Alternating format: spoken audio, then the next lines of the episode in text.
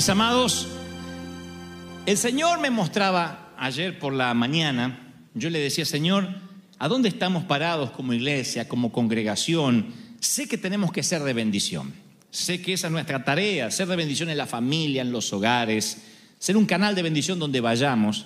Pero el Señor me recordaba ese pasaje que no sé si es tan popular, es uno de los eh, ah, versículos menos populares de la Biblia o menos predicados. O lo que más me sorprende es que solo se predica una parte del versículo y la otra como que no la queremos decir, como que el Señor se equivocó, tuvo un acto fallido, un furcio, una equivocación al decirlo y hay predicadores que solo quedan con una parte de lo que dijo Jesús e ignoran la otra.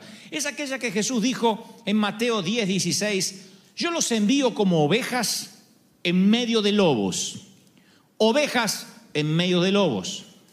Por tanto, uno dice, oveja en medio de lobo no es divertido. Es como decir, te envío como canario en medio de los gatos. Ovejas en medio de lobos. Es una misión suicida. Pero el Señor aclara inmediatamente, porque yo veo que los ojos de todos dicen, ¿cómo ovejas en medio de lobo? Y él dice, pero tranquilos, les voy a dar el secreto para sobrevivir. Que algún día yo conté esto, pero el Espíritu Santo me decía que insista y me dio alguna revelación nueva. Él me decía que repita lo que él les dijo a sus discípulos, sean astutos como serpientes y sencillos como palomas. Y allí, si uno lee otra vez y le dice, Señor, revélame, Espíritu Santo, revélame exactamente qué quiso decir el Señor, y se detienen una y otra vez en ese versículo, se van a dar cuenta que nos empecinamos durante años en ser sencillos como palomas, pero no trabajamos en ser astutos como serpientes. ¿Qué es la astucia? Lo que nos permite sobrevivir como ovejas en medio de lobos, sin que los lobos te ataquen porque no sospechan que eres oveja. Cuando yo digo esto, hay de los que piensan, entonces hay que hacerse mundano. No, no hay que hacerse mundano. Hay que perderle el miedo a la cultura si es que queremos evangelizar. Hay que perderle el miedo a la cultura. Porque cuando uno dice palabras, decíamos el otro día en, en las redes sociales, el show de los niños, ya había un montón de evangélicos diciendo, ¿por qué show? Show, esas palabras del demonio, show. ¿Por qué show? Pongan culto, no pongan show. Ya les molestaba la palabra show a todo el mundo. Yo no podía creer que estaban peleados con una palabra, que si uno va al diccionario de la Real Academia Española dice espectáculo, eh, dícese de la obra teatral o de la puesta de entretenimiento. ¿Cuál es el problema? No dice diabólicamente gestado en el infierno con cinco legiones. No dice eso. Pero hay como miedo. O sea, hay una hipocresía. Todo el mundo consume la cultura, pero no quiere que el otro la consuma. Entonces dijimos, va a haber superhéroes, porque si nosotros ponemos a la gente que no conoce a Dios, que va a estar con nosotros, Daniel de Babilonia y José de Egipto, están todos los evangélicos contentos, pero el de afuera no entiende nada. Entonces decían, ¿y por qué Spider-Man que hace la señal satánica para alargar la telaraña? En la vida yo lo había notado. Pero claro, ¿cómo no los va a asustar Spider-Man si dicen que yo hago gestos raros con los dedos? Dice, no, vieron, el, eh, hace gestos raros con los dedos, porque siempre cuando te sacan foto algún dedo sale medio torcido, qué sé yo. Encima no los tengo muy derechos que digamos, algunos sale torcido. Creo que hay un miedo a la cultura por haber perdido esa astucia. Y Satanás es astuto.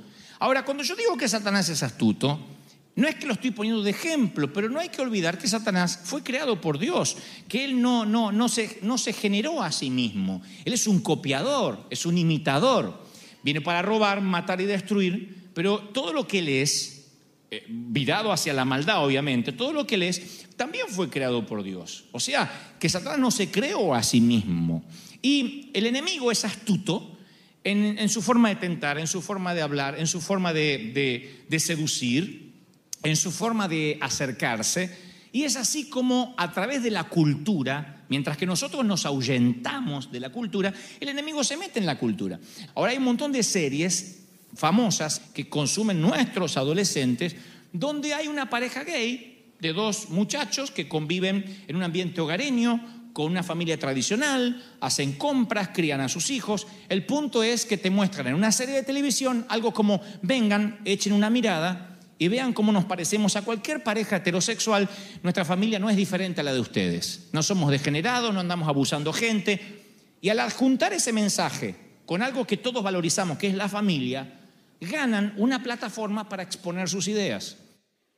De pronto la cultura cambió de tal manera, sigilosamente astutos como serpiente, donde la brujería es parte de nuestra vida, donde la- el erotismo es parte de nuestra vida, donde la pornografía es casi algo normal, porque no hay nadie que no tenga acceso inmediato a una página pornográfica, cuando hace años era imposible encontrarla siquiera, excepto, claro que obviamente no había internet.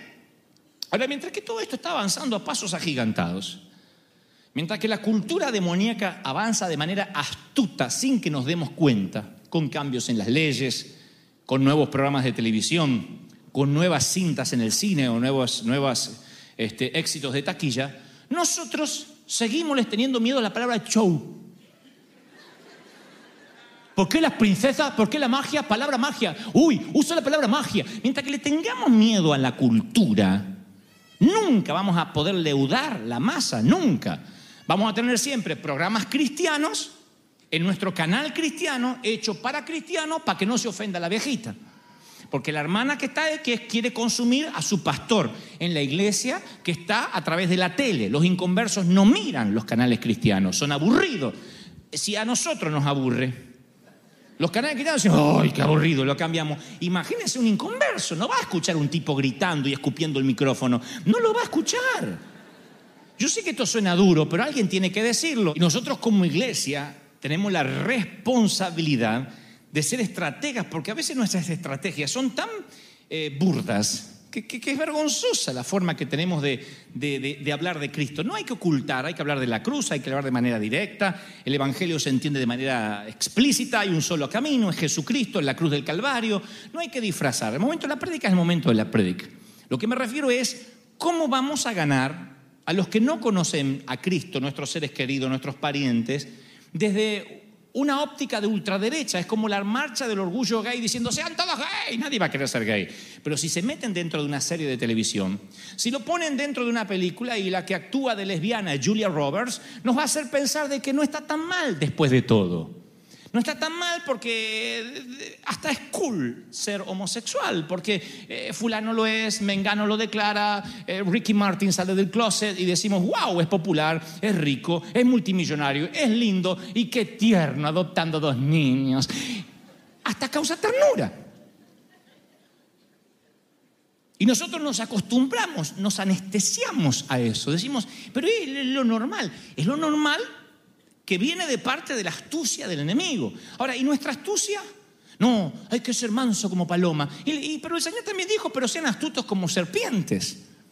Claro que la, la predicación del Evangelio ofende la carne, ofende al carnal, se siente pecador, sí, pero siempre desde las buenas costumbres, siempre desde, desde ser astutos para poder llegar al corazón de los, de los que no tienen a Cristo, que ya bastante tienen con no tener al Señor, con la infelicidad, con los infortunios de, de la vida.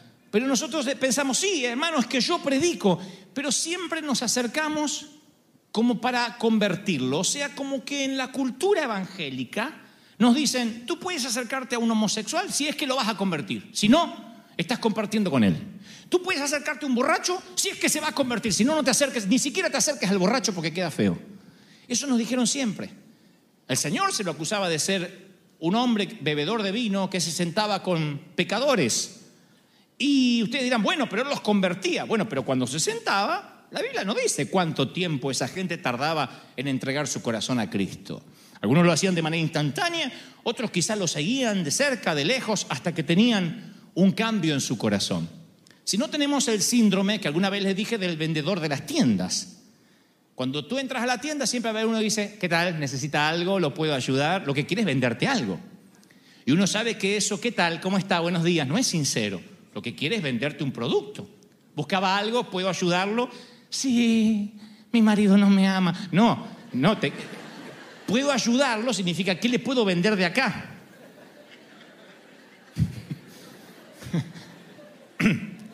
De la misma forma, los que no tienen a Cristo huelen cuando nos acercamos para venderle a Jesús.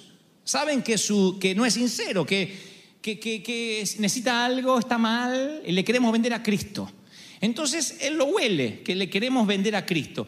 Y está bien que le queremos presentar a Cristo. Ahora, ¿qué pasaría si nuestro interés por la gente que no tiene a Cristo fuese un interés auténtico, sincero de amar a esa persona? Y que Dios se tome el tiempo que se tenga que tomar y el Espíritu Santo se tome el tiempo que se tenga que tomar, pero realmente lo vamos a amar.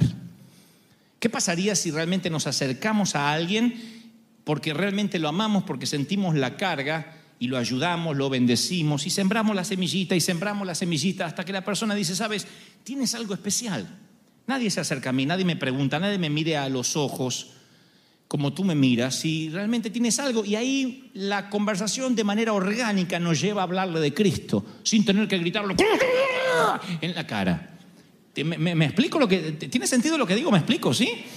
¿Qué es ser astuto? No tenerle miedo a la cultura, no tenerle miedo a palabras que no son ni siquiera diabólicas, show, espectáculo, luces, no sé, ahora no se me ocurre, pero hay tantas cosas que le tenemos un terror, un pavor. No hay nadie, casi nadie, que no haya visto Spider-Man alguna vez. Si no fue esta, fue la anterior y por ahí te aburriste de mirarlo, pero en algún momento la vimos. Sin embargo, todo el pueblo evangélico, Spider-Man es satánico. Lo vi, pero tú no lo vas a ver. Todo el mundo está así. Porque es como que hay un miedo a que el enemigo los contamine, cuando nunca nos dijo el Señor que nos metiéramos en un fuerte y seamos la resistencia, con un escudo. Resistan, resistan hasta que yo vaya a buscarlos. Nunca nos dijo resistan, aguanten, aguanten los embates del enemigo. Jamás. Él dijo, ¿a qué compararemos el reino de los cielos? a una mujer que mete un poco de levadura dentro de la masa y leuda toda la masa. O sea, somos los agentes estratégicamente metidos en la cultura para cambiarla desde adentro, de raíz, para transformarlo. Somos los invasores, no lo que resistimos. ¿Me siguen, sí o no? Nosotros somos agentes secretos disfrazados de médicos, enfermeros, amas de casa, programadores de computación, maestros de escuela, gerentes, pintores somos poderosos creyentes encubiertos, eh, disfrazados de gente común, estratégicamente asignados a servir a la sociedad en todo el tiempo de forma simultánea, atacando en diferentes sitios. Díganle eso a sus hijos cuando digan, papá, quiero abandonar los estudios para servir a Dios. Dos cachetazos le dan de mi parte y lo mandan a estudiar. Porque ya bastante ignorante tenemos como para que tengamos más. La ignorancia no es una virtud, hay que estudiar. Hay que prepararse, hay que capacitarse. Y si Dios lo llama, que lo encuentre pastoreando las ovejas. Porque Dios nunca llamó vagos. Dios llamó a Gedeón, el hijo varón esforzado y valiente, porque era el único tipo que estaba recogiendo la comida para que Madián no se lo robe. Dios llamó a David porque era el único que estaba trabajando, los otros estaban esperando la unción. Así que Dios no le da la unción a los que la esperan, Dios le da la unción a los que están trabajando a los que están haciendo lo que tienen que hacer. Negociad entre tanto que vengo, dijo el Señor.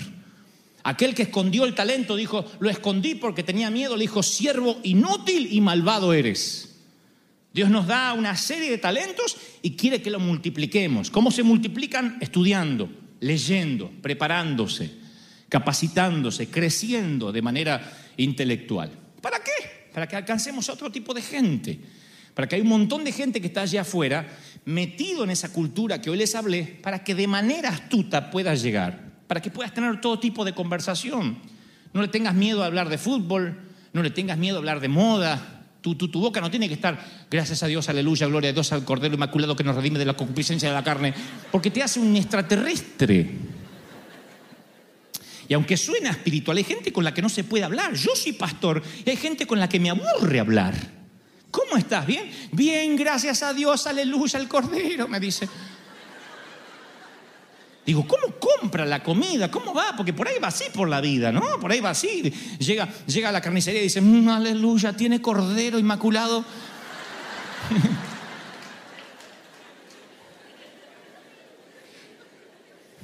Yo creo que uno tiene que ser espiritual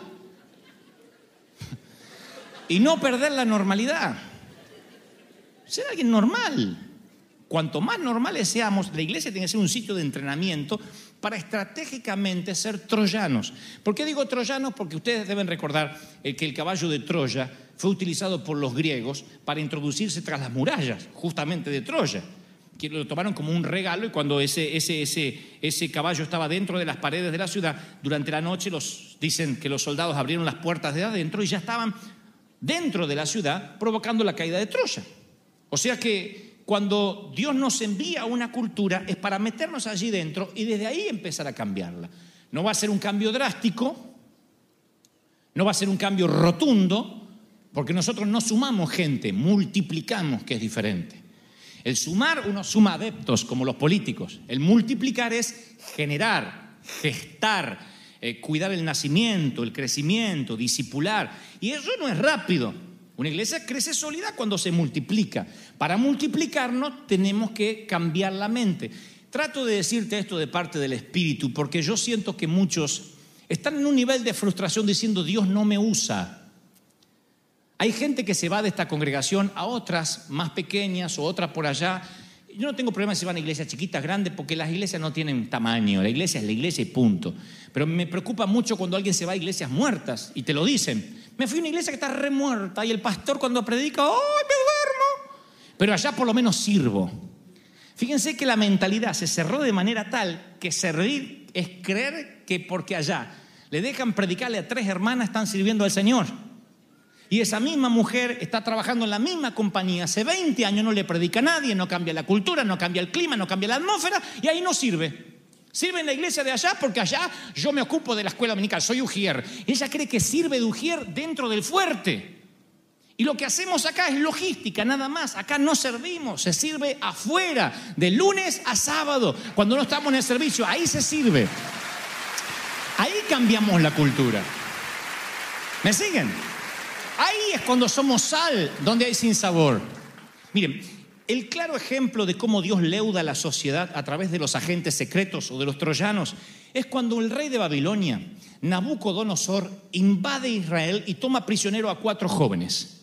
¿Recuerdan? Por lo menos cuatro que aparecen en la historia de la Biblia. Daniel, Sadrat, Mesat y Abednego, que no son sus verdaderos nombres, eran nombres babilónicos, pero así se hicieron famosos. Sadrat, Mesat y Abednego. Y por supuesto Daniel. Y lo que nunca supo el rey babilónico es que cuando arrestó a Daniel, Sadrat, Mesad y Abednego, en realidad no estaba tomando cautivo cuatro jóvenes, sino que cuatro jóvenes iban a tomar cautivo todo Babilonia desde adentro. Iban a cambiar ellos la sociedad. Él no supo que estaba metiendo cuatro topos adentro. Nunca supo. Él pensó, agarré cuatro muchachos y estos cuatro muchachos, cuatro, la Biblia narra que cambian toda la ciudad cambian toda una nación. El plan estratégico de Dios comienza cuando Daniel decide no contaminarse con la comida del rey. Dice, no me voy a contaminar, si es posible preferiría no comer comida sacrificada a los ídolos. Tiene una decisión. Y de allí se agarran algunos, por eso no hay que compartir con el mundo. Pero Daniel se dejó cambiar el nombre. Daniel aceptó la moda de Babilonia, el lenguaje de Babilonia. Lo único que no aceptó es la dieta. Todo lo demás se adaptó a la cultura y servía al rey babilónico, porque sabía que hacía más cerquita del enemigo que lejos.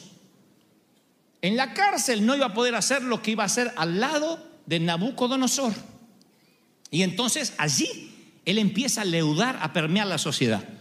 Los otros cuatro muchachos se niegan a postrarse frente, tres muchachos, perdón, se niegan a postrarse frente a una estatua que el rey había levantado. Y entonces ocurre el incidente del horno de fuego Y ahí se gana el respeto del rey. Y de a poco empiezan a cambiar la sociedad. Daniel se hace un intérprete famoso, un descifrador de sueños. Dios le da favor. Los reyes van pasando. Daniel sigue estando.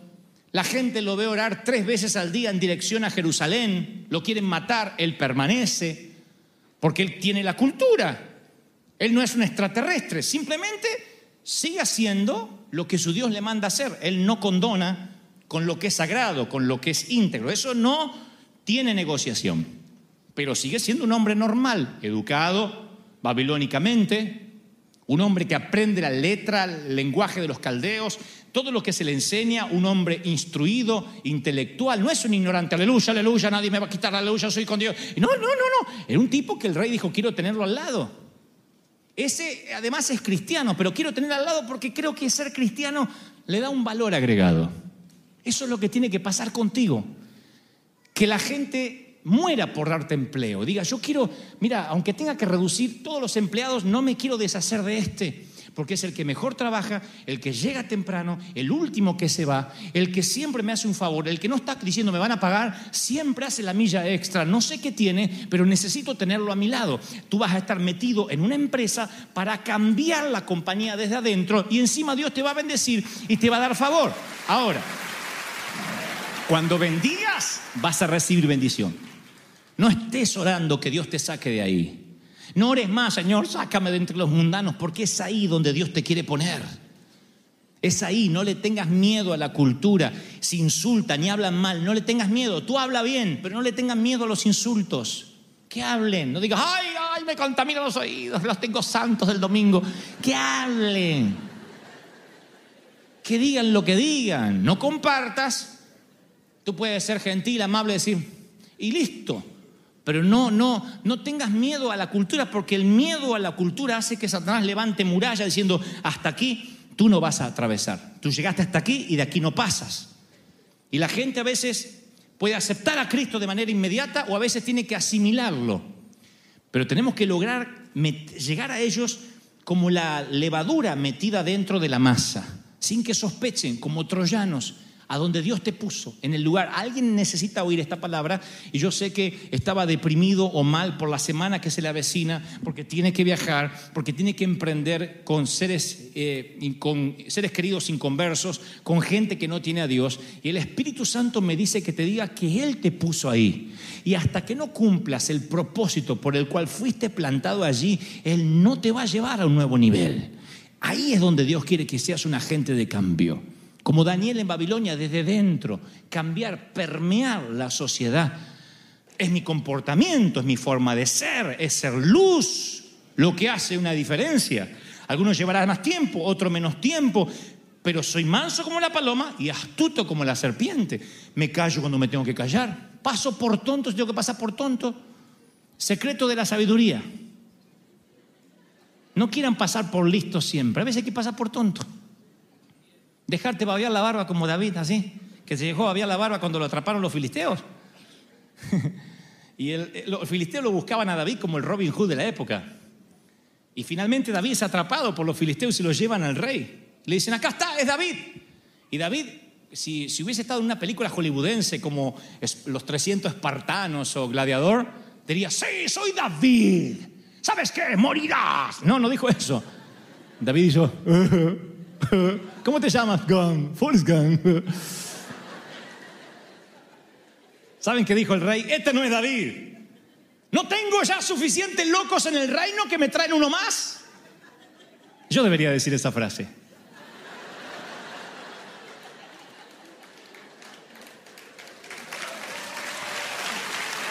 ¿Me traen uno más? ¡Sáquenme a este loco de acá! Y los soldados decían, no, te juramos que es David, su majestad, sáquenme al loco de acá. Y lo sacan al loco. Y dice que se babeaba la barba. David dijo, con barba babeada yo tengo que salir vivo de acá.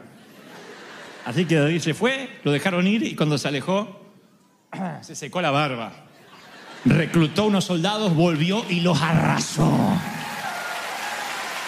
Astuto como serpiente.